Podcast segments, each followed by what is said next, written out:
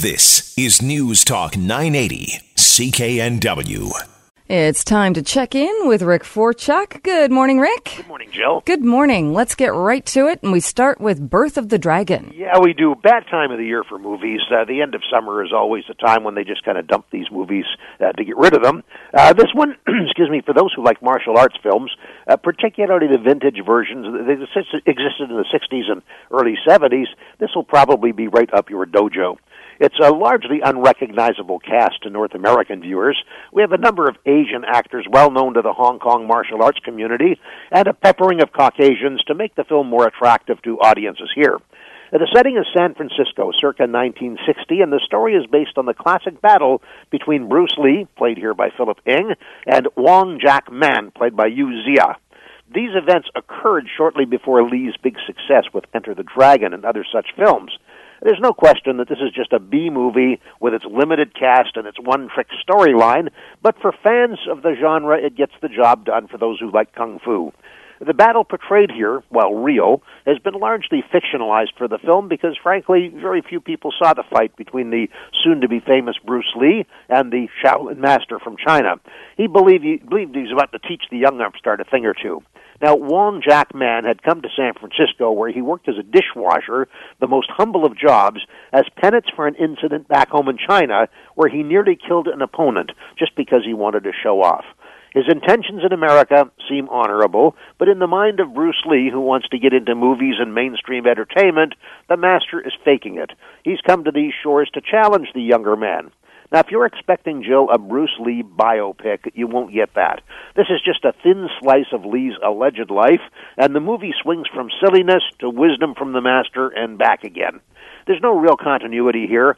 Philip Ng's Bruce Lee is not particularly likable, and we can be thankful that the long awaited chop socky style outcome in the final revealing of a major fight redeems to some extent even the most uneven and poorly made movie. Uh, the rating is PG, and that is Birth of the Dragon. All right. Uh, our next film also has a PG rating. It does indeed. Uh, it's called All Saints, and it would be easy to uh, dismiss this uh, as based on fact movie about a hard driving, somewhat egotistical paper salesman who becomes a pastor as yet another somewhat manipulative tale designed to get people to sign up for a specific religion. Uh, but this is a fine movie, and it should not be viewed in that light. John Corbett from Northern Exposure and Sex and the City plays Michael Spurlock, who, as a sales rep, was fiercely competitive and never missed a production target.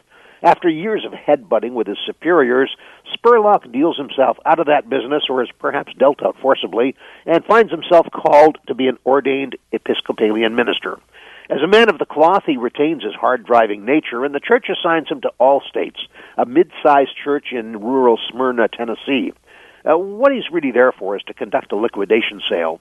The land on which the church sits is valuable and would do the church more good if it were converted to cash at the hands of developers. As Spurlock goes about his business, he encounters the Karen people. Uh, they've immigrated under duress from Burma. They now reside in this part of the United States, and for them, the church had been a safe haven and a place of solace. Does Spurlock follow his orders and liquidate, or does he follow his newfound heart? Well, actually, the movie's not predictable. We don't know what will happen next, and we don't know which twist and which turn will leave us surprised. As an added bit of realism, the actual church in Smyrna, where the story took place, is used as the setting for the film, and a good number of those in the congregation are used as the parishioners in the movie. Uh, Barry Corbin, a co-star from the Northern Exposure days, is well cast as a tough Vietnam vet, and it's a well-made film, I thought, designed just to do nothing more than tell a good story that happens to be true. The rating is PG. It's called All Saints. All right, there you have it. Uh, let's move over to Netflix. Yeah, Netflix has got Fences uh, this week. Uh, Denzel Washington stars in this Oscar winning movie based on the stage play by August Wilson. Viola Davis, who starred in the Broadway reprise along with Washington, won the Academy Award for Best Actress, and Denzel was nominated for Best Actor. Uh, Jill, it's a gritty story of a Pittsburgh garbage man named Troy Maxon who has a big chip on his shoulder over race, racial issues, and the state of the states when it comes to the black man in the world of the 1950s. There's no whitewash here, no pun intended. The conditions of the era and the social issues that impacted families of all types, of working people just trying to get by, are front and center. Uh, full disclosure here, Jill, despite the awards and the nominations and the excellent performances by Washington and Davis, I didn't like this movie. I found it far too heavy on dialogue, and the current concerns demonstrated by the characters involved were repeated endlessly to the point where I just wanted them all to stop.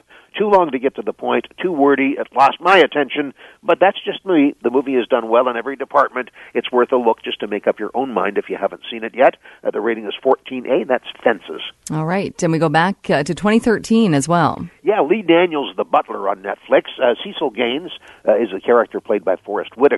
He's the butler of the title here, a man who in reality served eight different presidents as the White House butler. An uplifting and enlightening story set against the civil rights movement that shows how a sharecropper's son raised himself up into such a position of trust and of prestige that it's difficult to imagine that all of this really happened to the people involved. And, Jill, the fact is, much of it did not. Uh, the movie is highly fictionalized, but still it demonstrates how Gaines was walking the very fine line of protocol in the White House, had his own issues to fight. His wife, Gloria, played by Oprah Winfrey, had issues around her sobriety, and his son's political activism uh, threatened what he worked for. Great characters, a gripping story, well made and well played. The rating is 14A. That's Lee Daniels, The Butler. All right. And on a much lighter note, The Intern. Yeah, I really like this movie. It's from 2015. It's a perfect movie for those who are just past a certain age. Robert De Niro stars as Ben. He was a successful businessman back in the day, reasonably well known in certain circles in New York City. Uh, when he became a widower, he could find no purpose at all in his life. In a desperation move, he responded to an ad for a company seeking an intern to help the company's CEO in different ways. Of course, the ad was looking for somebody of a millennial persuasion, not a 70 plus older man. Ben has his interview with Jules, played by Anne Hathaway, who founded the business and runs it as an online fashion site. The staff is a mix of people young enough to be Ben's grandchildren, and he fits in like a Lego character in a world of reality. But then something happens. The company gives Ben a chance, and it looks good, and then it doesn't. A very smart script and a good cast that includes Rene Russo and Adam Devine. That's The Intern. It's rated 14A. It's a good movie. All right. Uh, we'll move over to uh, Amazon Prime. Yeah, Prime has got Transparent. That's the TV series that started in 2014. Uh, the first two seasons here of this Emmy winner. It stars Jeffrey Tambor as Maura, the guy who used to be a man is now a woman. The title is a play on words, with Maura once having been a dad and is still a parent, but has become transgendered. Not everybody will see the sadness, the confusion, the triumph, and the hope that plays out in the dynamics of this family. It's a good binge watch, but beware that this is just the first two seasons, and there are two more that Prime, uh, Amazon Prime in Canada has not yet acquired. Uh, the rating is 18A. That's transparent, Jill. It's also on um, Showcase right now. I've been watching it on Fridays. Yes, that's right. It's on Showcase as well. Yes, it's a good one. I'm I'm glad it's available. Uh, we have one thing to talk about uh, on old fashioned TV.